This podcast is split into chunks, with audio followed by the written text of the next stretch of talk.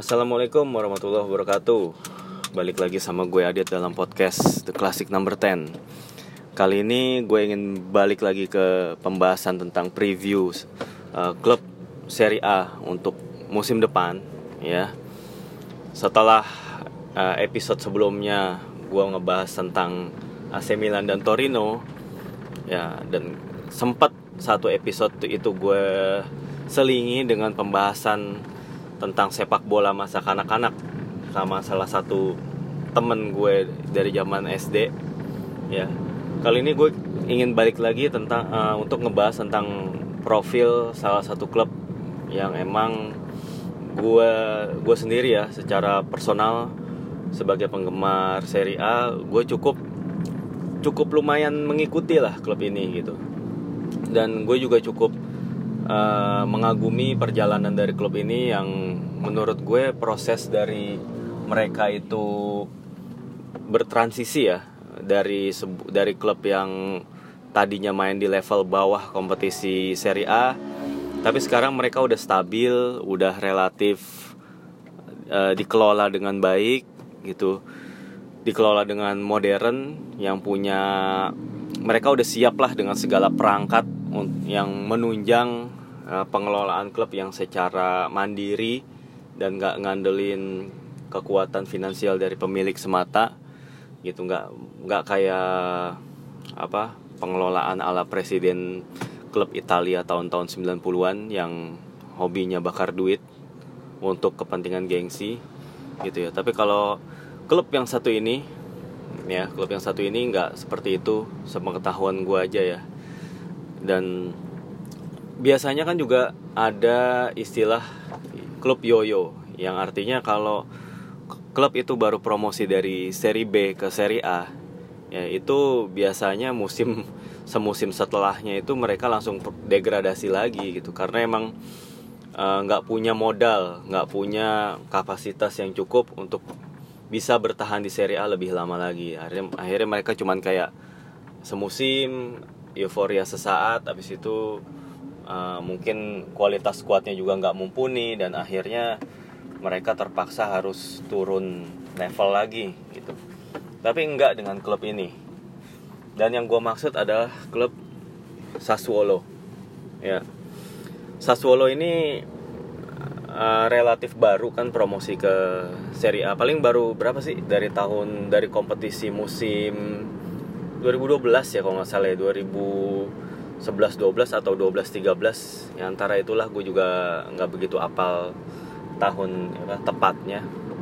Tapi yang jelas dari mulai mereka promosi itu mereka udah kayak bikin sensasi gitu dengan terutama dengan permainan mereka uh, sepak bola mereka yang nggak nggak bermain defensif ya presidennya yaitu Giorgio Squinzi itu menyukai sepak bola yang atraktif. Ya sehingga Sassuolo itu emang cukup sering memainkan uh, sepak bola menyerang. Ya yang mana kalau dengan sepak bola menyerang tentunya mereka akan selalu dihuni oleh pemain-pemain yang punya skill tinggi ya punya naluri gol tinggi. Ya mereka sempat punya apa mantan wonderkid Italia ya sekarang masih ada di situ sih orangnya yaitu Domenico Berardi. Itu waktu awal-awal si Sassuolo itu promosi ke Serie A itu nama Berardi itu udah kencang banget di, uh, dibilang sebagai calon bintang. Calon bintang di Italia bahkan uh, dia sering banget kayak bikin hat trick ya terutama ketika menghadapi Milan dia pernah bikin 4 gol ya. Pokoknya gawang Milan itu jadi salah satu favorit dia deh gitu. Dan karena itulah dia juga jadi sempat banyak diburu oleh klub-klub besar tapi ya sebagaimana cerita klasik tentang calon bintang yang gagal bersinar ya si Berardi ini juga akhirnya gitu-gitu aja gitu ya nggak ke sana nggak ke sini nggak. Dia sampai sekarang masih main di Sassuolo. Ya tapi ya walaupun begitu ya walaupun dia tuh nggak jadi ke klub gede tapi untuk standarnya si Sassuolo sendiri ya tentunya eh, tentu saja Berardi ini masih merupakan pemain yang penting ya pemain yang salah satu pemain yang skillnya paling apa paling bagus lah di Sassuolo gitu dan dia sampai sekarang uh, akhirnya masih jadi tumpuan serangan dari Sassuolo. Uh, kalau ngomongin Sassuolo musim lalu ya, Sassuolo musim lalu itu dilatih oleh seorang pelatih muda yang sangat-sangat menjanjikan ya, yaitu Roberto De Zerbi. Ya. Dia dianggap sebagai bahkan bukan cuma di Italia di Eropa pun De Zerbi itu nama De Zerbi pun uh, muncul disejajarkan dengan pelatih-pelatih muda potensial lainnya seperti halnya ya, Julian Nagelsmann ataupun pelatih seperti siapa ya? Viktor Hancarenka dari CSK Moskow dan beberapa nama lain ya. Karena emang De Zerbi ini ya emang senang memainkan sepak bola menyerang atraktif uh, dengan umpan-umpan pendek ya. Ini cocok lah dengan gaya sepak bola modern zaman sekarang gitu. Dan musim lalu sebenarnya De Zerbi kan itu masuk menggantikan si Eusebio Di Francesco ya. Di Francesco juga sama si pelatih yang juga uh, attacking minded gitu. Akhirnya De Zerbi itu kayak ngelanjutin kiprahnya Di Francesco. Cuma kalau di Francesco ini lebih benar-benar identik dengan pola 4-3-3 kalau De Zerbi gue perhatiin sih dia lebih fleksibel ya. Dia nggak nggak terpaku dengan satu sistem. Dia cukup sering kayak ngeganti kadang-kadang main dengan 3 back kadang-kadang main dengan 4 back 4-3 4-3-3 4-2-3-1 dan seterusnya. Dan dia juga udah teruji sih dengan uh, kondisi squad Sassuolo yang lumayan sering dibongkar pasang ya karena ya layaknya klub papan tengah ya. Ketika ada pemain yang tampil bagus gitu itu kan dibeli sama klub-klub yang lebih besar ya dan itu terjadi pada musim pertama De Zerbi ketika Matteo Politano itu di dibeli oleh Inter. Gue gua nggak tahu deh Politano itu statusnya dipinjem atau dibeli? Kayak dibeli ya? Atau dipinjam dulu terus wajib dibeli gue juga agak-agak lupa. Pokoknya yang jelas Politano itu hengkang. Ya Sassuolo harus kehilangan uh, Polit Matteo Politano. Tapi masih ada Berardi. Terus Sassuolo juga mendatangkan uh, Kevin Prince Boateng ya. Seorang journeyman journeyman Serie A dan juga Bundesliga dan juga punya pengalaman internasional sangat banyak gitu ya. Dia bisa bermain di banyak banget posisi di lini serang ya. Dan uniknya De Zerbi bisa menempatkan Kevin Prince Boateng itu pada awal-awal musim uh, 2018-2019 itu sebagai penyerang tapi ya Boateng dengan karakteristik dia dengan kemampuan uh, skill bola skill olah bola dia yang cukup mumpuni ya. Dia itu bisa nggak bukan jadi tipe striker yang nunggu di kotak penalti tapi sangat sering. Boteng itu sangat aktif terlibat dalam uh, permainan. Dia sering banget turun gitu. Jadi kayak false nine jadi jatuhnya. Ya uh, Boateng tuh banyak berperan juga dalam distribusi bola juga ke kanan ke kiri gitu. Atau ber, ber apa namanya link up dengan para gelandang Sassuolo yang lain gitu. Dan akhirnya Boateng tuh sempat bersinar. Kalau nggak salah dia sempat bikin rasio golnya tuh cukup tinggi lah pada awal-awal musim itu. Lumayan lah untuk ukuran pemain yang bukan striker murni gitu. Menurut gue lumayan pencapaiannya si Boateng ini awalnya orang pada meragukan orang pada ngira, ngira si Boateng udah habis. Tapi kemudian siapa sangka plot twist terjadi ketika di pertengahan musim dia didatangkan oleh Barcelona. Ya klub yang logonya mirip dengan Sassuolo. Ya walaupun akhirnya Boteng nggak jadi dipermanenkan oleh uh, Barcelona tapi tetap aja ya berarti itu kan ada satu aspek permainan strategi dari De Zerbi itu yang diakui oleh klub sebesar Barcelona. Ya. Dan karena nggak adanya Boteng di putaran kedua itu sebenarnya Sassuolo itu sempat mengalami hasil-hasil yang kurang mengembirakan. Pernah kalah beruntun dalam beberapa kali pertandingan gue lupa. Pernah kalah beruntun lah mereka. Uh, sehingga sempat Sassuolo itu uh, anteng di papan bawah dan hampir terancam degradasi. Tapi akhirnya akhir-akhir musim mereka kayak balik lagi balik lagi dan untungnya bisa lolos dari degradasi segera mengamankan tempat mereka uh, sebelum kompetisi Serie A itu memasuki pekan-pekan terakhir. Dan akhirnya si Sassuolo itu selamat ya. Tapi emang yang jadi persoalan adalah ketika Boateng itu cabut mereka jadi nggak punya penyerang tengah yang bisa memimpin lini, lini serang gitu. Ada sih pemain seperti Babakar, Alessandro Matri, cuman ya mereka masih kurang oke okay lah gitu. Bahkan Presiden George uh, sendiri uh, bah, sampai mengkritik dengan terbuka gitu. Seorang Babakar yang dianggapnya nggak nggak cukup mumpuni lah untuk uh, bisa mimpin Sassuolo di lini depan gitu. Dan kelemahan di lini depan itu emang berasa banget yang bikin Sassuolo itu agak-agak ya tadi yang sempat seret kemenangan gitu sebelum akhirnya mereka memastikan uh, selamatnya mereka di Serie A gitu. Tapi uh, untungnya kelemahan di lini depan itu bisa cukup ditutupi oleh solidnya lini belakang. Sassuolo itu mendatangkan seorang pemain yang kini jadi apa ya? Jadi cukup jadi buah bibir di Juventus yaitu seorang Merih Demiral back uh, muda asal Turki yang sangat-sangat berpotensi. Uh, dia udah didatangin Juventus uh, dengan nilai 18 juta euro tapi kemudian AC Milan benar-benar menginginkan si Demiral ini sebagai uh, back baru mereka. Dan Juventus hanya mau melepas Demiral itu dengan harga antara 35 juta sampai 40 juta euro sebagai kompensasi. Dan banyak Milanisti yang agak-agak gimana ya aneh memandang aneh hal seperti itu. Ya emang sih ya terang aja Juve bakal untung besar gitu. Mereka baru ngedatengin Demiral 18 juta terus kalau Milan uh, bener-bener butuh dan akhirnya jadi beli itu Juve bisa untung dua kali lipatnya. Dua kali lipat lebih malah. Tapi emang uh, kabarnya kan Demiral itu udah apa namanya uh, punya kayak perjanjian kontrak dengan Juventus ya. Walaupun dia akhirnya bermain di Sassuolo pada saat itu.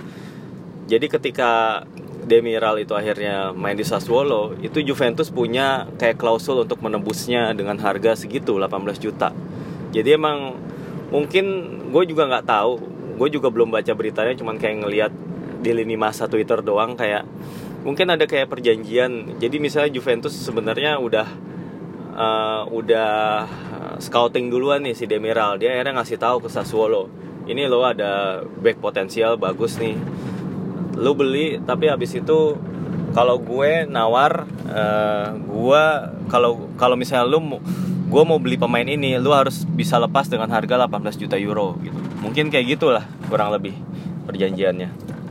Dan uh, akhirnya ya itu Milanisti kan banyak yang kayak gitu. Ya tapi ya bisa jadi karena alasannya alasan sebenarnya dibalik dari peristiwa ini. Kenapa maksudnya? Kenapa nggak Milan beli aja duluan gitu si Demiral ini? Ya karena simpelnya ya Juve yang udah udah uh, udah spot dia duluan gitu. Udah ngamatin dia duluan kalah cepat aja gitu. Dan akhirnya yang untung Juve. Ya anyway uh, Demiral ini juga bisa kayak nutup bener-bener nambal lubang di lini belakang Sas, uh, Sassuolo sih. Karena kan uh, Francesco Acerbi itu kan pindah ke Lazio ya. Akhirnya Sassuolo itu sempat kehilangan leader sosok leader di belakang. Ya uh, Federico Peluso itu kan sering dipasang sebagai back kiri dan dia juga udah mulai menua. Lalu kemudian back-back lain seperti Paulo Cannavaro kan juga udah nggak di situ lagi gitu udah nggak ada sosok senior lagi lah. Gitu akhirnya kedatangan si Demiral ini bener-bener kayak apa ya bener-bener kayak ngejawab ya ngejawab kebutuhan si Sassuolo ini uh, akan kekokohan lini belakang dan bener-bener setengah musim itu udah cukup gitu bagi seorang Demiral untuk bisa memikat uh, Juventus dan bahkan klub-klub besar lainnya. Itu ngebuktiin bahwa emang Demiral ini emang punya kualitas yang tinggi ya itu juga mengonfirmasi kayak kebangkitan dari sepak bola Turki yang yang lama tertidur pulas ya setelah jadi semifinalis Piala Dunia 2002 akhirnya mereka mulai kelihatan lah, mulai kedengeran lagi nama-nama pemain berbakat. Ya selain Demiral itu kan ada Ozan Kabak uh, back yang sempat diminati oleh AC Milan tapi akhirnya dia memilih pindah ke Schalke. Dan ya Demiral itu jadi salah satu pemain berbakat yang akan mengusung kebangkitan dari uh, Turki itu. Ya. Balik lagi ke Sassuolo uh, selain dari uh, adanya Demiral Sassuolo juga punya beberapa back yang cukup menarik sih penampilannya yaitu Paul Lirola dan juga si Cloud Ajapong uh, back asal back uh, Italia keturunan Kamerun kalau nggak salah ya atau kayaknya sih Kamerun sih. Dan dia itu udah cukup sering dipanggil di timnas Italia junior usia under 21 atau uh, 19 ya emang ini adalah pemain yang cukup potensial juga ya. Uh, kemudian si ada Rogerio sebagai uh, back kiri asal Brazil. Yang kemudian juga kadang-kadang ya posisinya tuh suka dilapis tadi oleh si siapa? Peluso. Ya. Lalu kemudian Sassuolo juga sebenarnya untuk lini belakang dia juga masih punya pemain seperti siapa ya yang asal Brazil itu? Gue lupa namanya. Pokoknya adalah back Brazil juga. Cuman emang nggak begitu kedengeran sih namanya gitu. Nah untuk um, apa musim mendatang kayaknya Sassuolo tuh udah ngedatengin lagi deh satu back untuk bisa ngegantiin posisinya Demiral. Cuman gue juga agak-agak lupa siapa ya sorry. Gue emang kurang baca kali ya kalau untuk soal ini. Tapi yang jelas mereka udah secara pergerakan transfer ini udah lumayan well prepared gitu.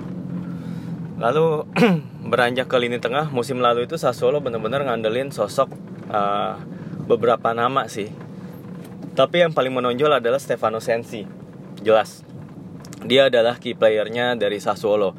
Nah Sensi ini menariknya juga sempat dianggap sebagai uh, promising midfielder di waktu dia masih main di Kesena. Ya, tapi habis itu beberapa tahun dia kayak hilang gitu. Kayak mungkin karena kayaknya sempat cedera deh si Sensi ya. Jadinya ya akhirnya dia udah dia cuman kayak dianggap sebagai uh, wonderkid yang juga menghilang tapi akhirnya setelah main di Sassuolo di bawah De Zerbi dia tuh kayak bangkit lagi dan bahkan jadi makin hebat gitu. Jadi makin vital perannya gitu. Dia bisa mainin peran sebagai playmaker di playing mid di playing playmaker. Ya gelandang box to box juga itu skillnya cukup komplit sebagai uh, gelandang. Dia juga bisa uh, bagus dalam bola-bola mati.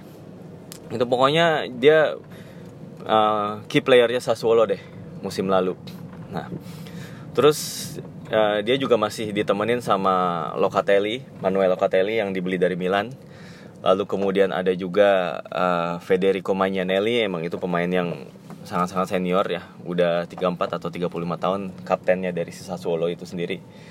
Ya itu emang ketiga pemain ini emang jadi uh, apa alasan kenapa Sassuolo itu bisa bertahan sih karena emang mereka bener-bener bisa kayak ngebawa beban yang bisa menanggung beban yang yang timbul karena sedikit masalah di lini belakang dan juga uh, persoalan di lini depan yang karena kurangnya striker striker tajam mereka kayak bisa nutupin itu gitu nah Kemudian di lini depan ya tadi sempat disinggung ada Berardi, ada Babakar dan sempat ada Kevin Prince Boateng.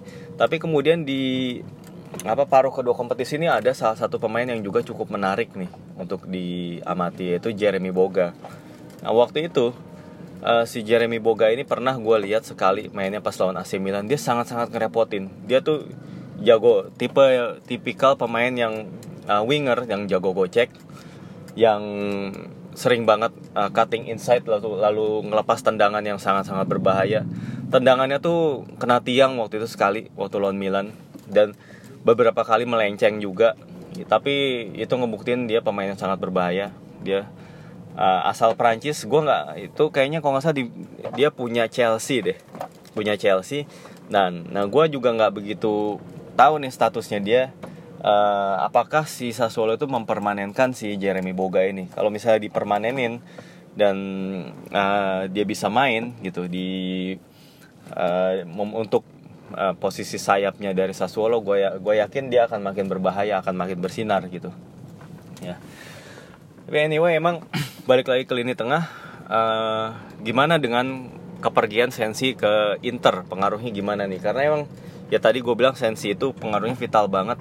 Pernah waktu lawan Milan ya Sensi bersama Locatelli dan juga si Magnanelli itu benar-benar mendominasi gitu. Padahal Milan punya gelandang yang uh, kalau dari sisi nama besar itu jauh lebih melebihi dari nama-nama itu.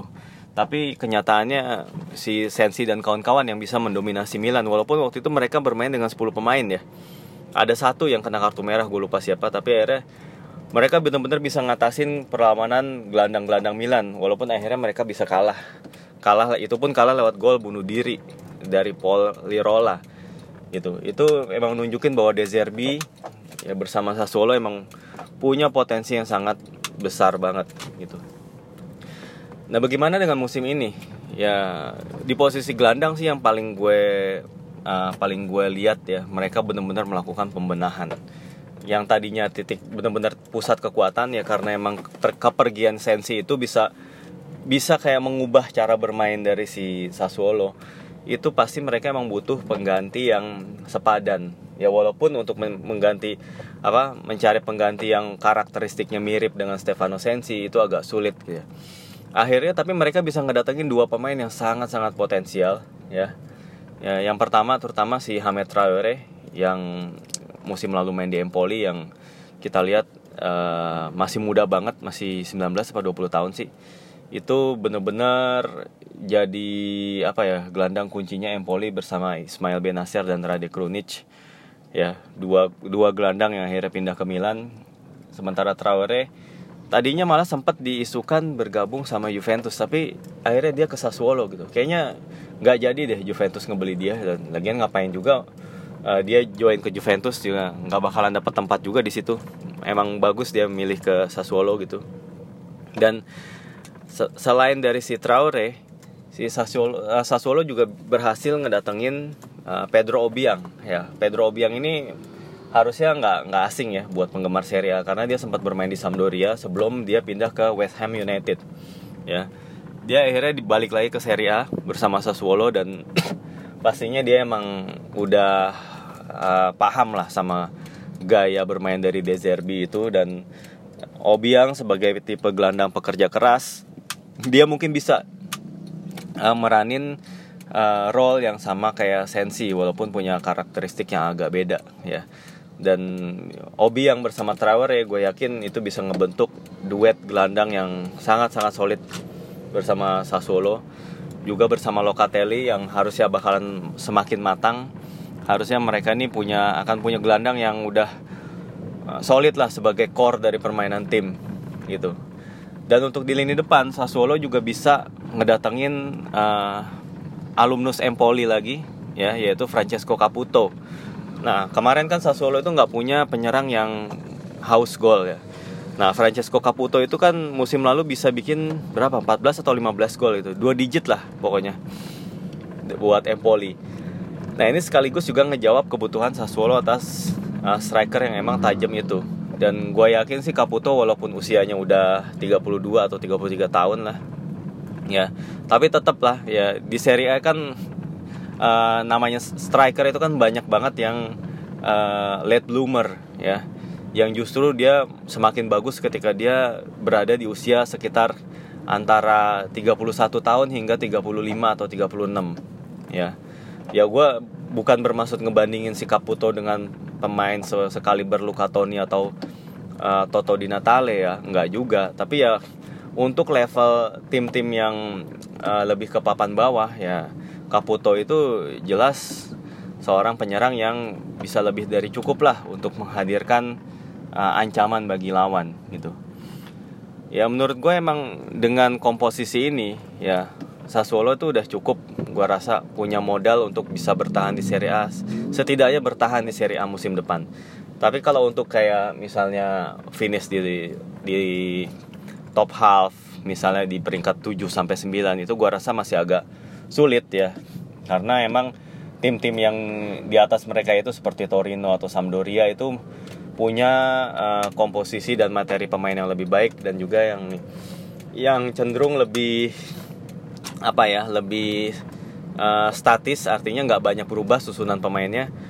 Jadinya ya mereka nggak perlu adaptasi lagi. Selama sementara Sassuolo itu kan ada dua atau tiga pemain baru yang mana mereka mungkin akan butuh waktu beradaptasi sebelum akhirnya bisa uh, memberikan kontribusi yang maksimal gitu.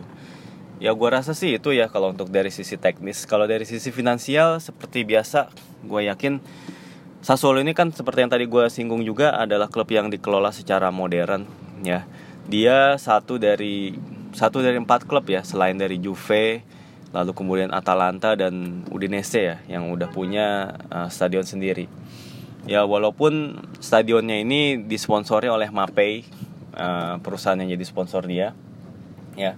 Tapi ini juga kayak tetap aja itu ngebuktiin bahwa Sassuolo ini emang punya niat gitu ya untuk menjadi klub yang modern. Dan Sassuolo ini juga kalau yang gue pernah baca dia tuh kayak pernah bikin kayak festival kayak pameran expo gitu lalu kemudian apa namanya Sassuolo juga kalau lu perhatiin ya nonton pertandingan Sassuolo sekali-sekali gitu.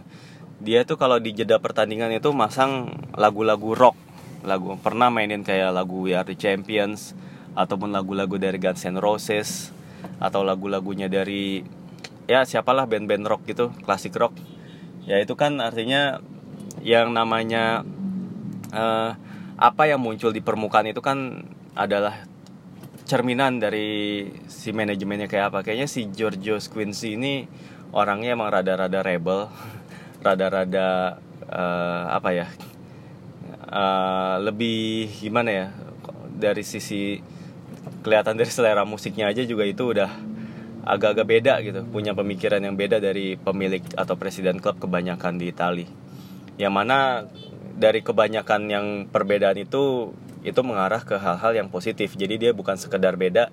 Ya percuma aja kalau beda tapi nggak nggak menghasilkan sesuatu. Tapi si Squincy ini emang bedanya itu lebih banyak dalam artian positif kalau gue lihat. Sejauh ini yang kelihatannya ya kalau ke kesimpulan ya balik lagi sebenarnya Sassuolo ini adalah sebuah tim yang menarik untuk diamati di Serie A ya mereka dikelola secara modern mainin attacking football secara finansial juga cukup stabil.